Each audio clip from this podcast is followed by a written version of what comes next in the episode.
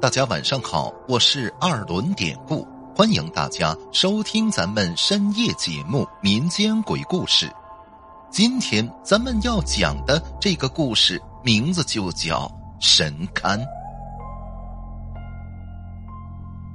事情应该从三十年前说起，从我记事的时候开始，我去爷爷奶奶的房间玩，就能看到奶奶给柜子上。供奉着一个观音像，柜子的下边放着一个铺垫，经常看到奶奶非常虔诚的上香磕头。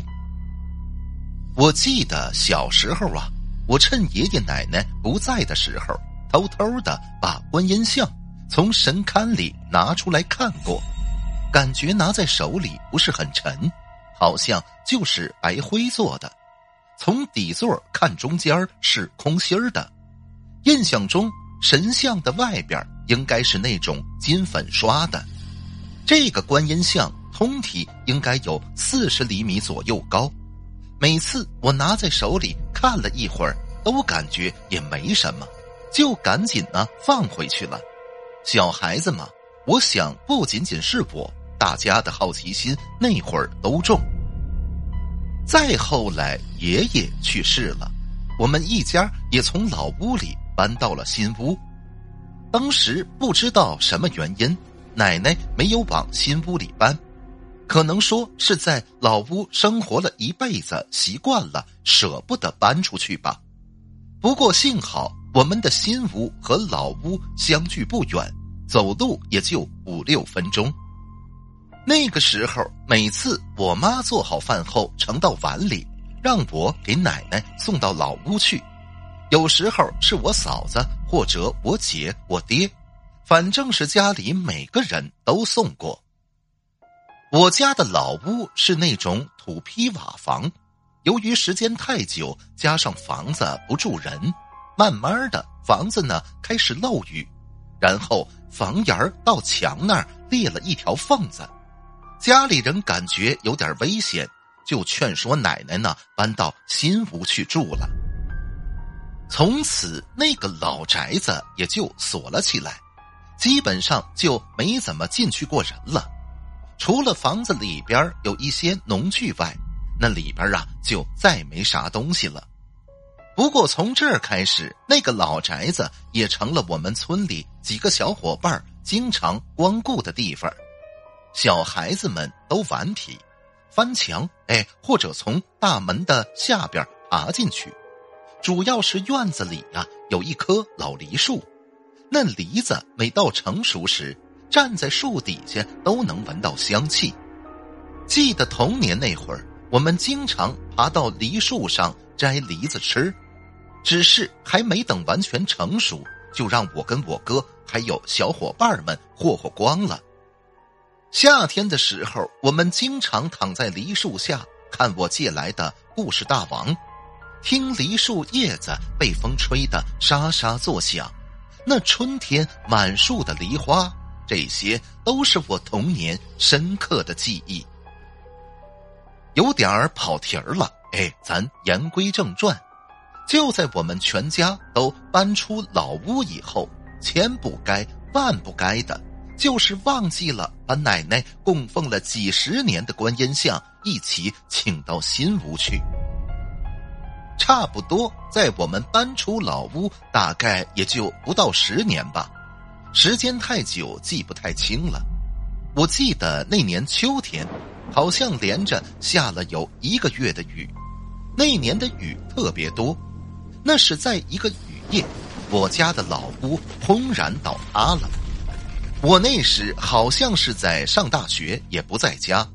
记得后来家里人电话里跟我说，房子塌了以后，他们把能用的木头还有瓦片收拾了一下，剩下的都是土了。后来呀，就给那老宅子上种起了庄稼。再后来不长的时间，我的奶奶也去世了。不过就在我奶奶去世没几年。家里又接二连三发生了不少事儿，先是我妈突然脑溢血，虽说送到医院抢救及时，可落了个半身不遂。后来吃了不少药，还好能生活自理。再有就是我哥家里也是各种不顺的事情。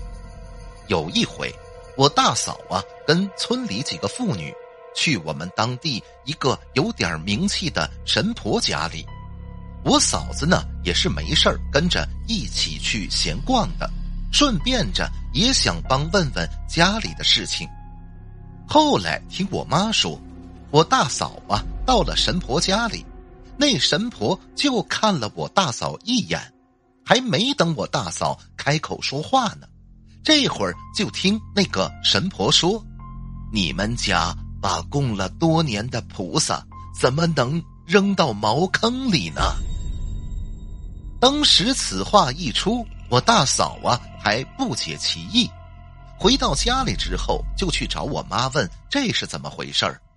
直到这个时候，我妈才想起来，原来我奶奶那个大四方柜子上一直供着的菩萨像，当时把我奶奶接出老屋的时候忘了这档子事儿了。后来老房子塌了，就更没想到这件事情。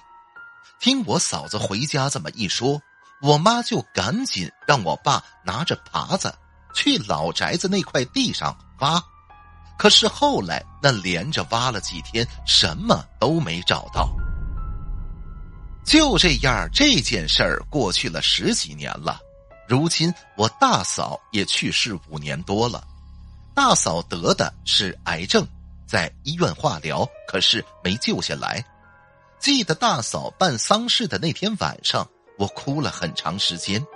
从小啊，大嫂给我的印象就特别好。她跟我们一家人都很亲近。时隔多年，每想起这件事儿，我就解不开这个疙瘩。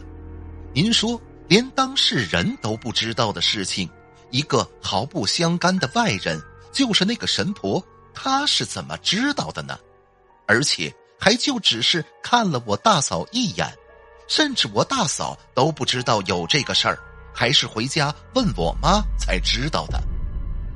难道说这世上真有鬼神的存在吗？反正现在我对于这些不理解的事情都保持一颗敬畏之心，因为这些事儿就是在我们眼前实实在在发生过的。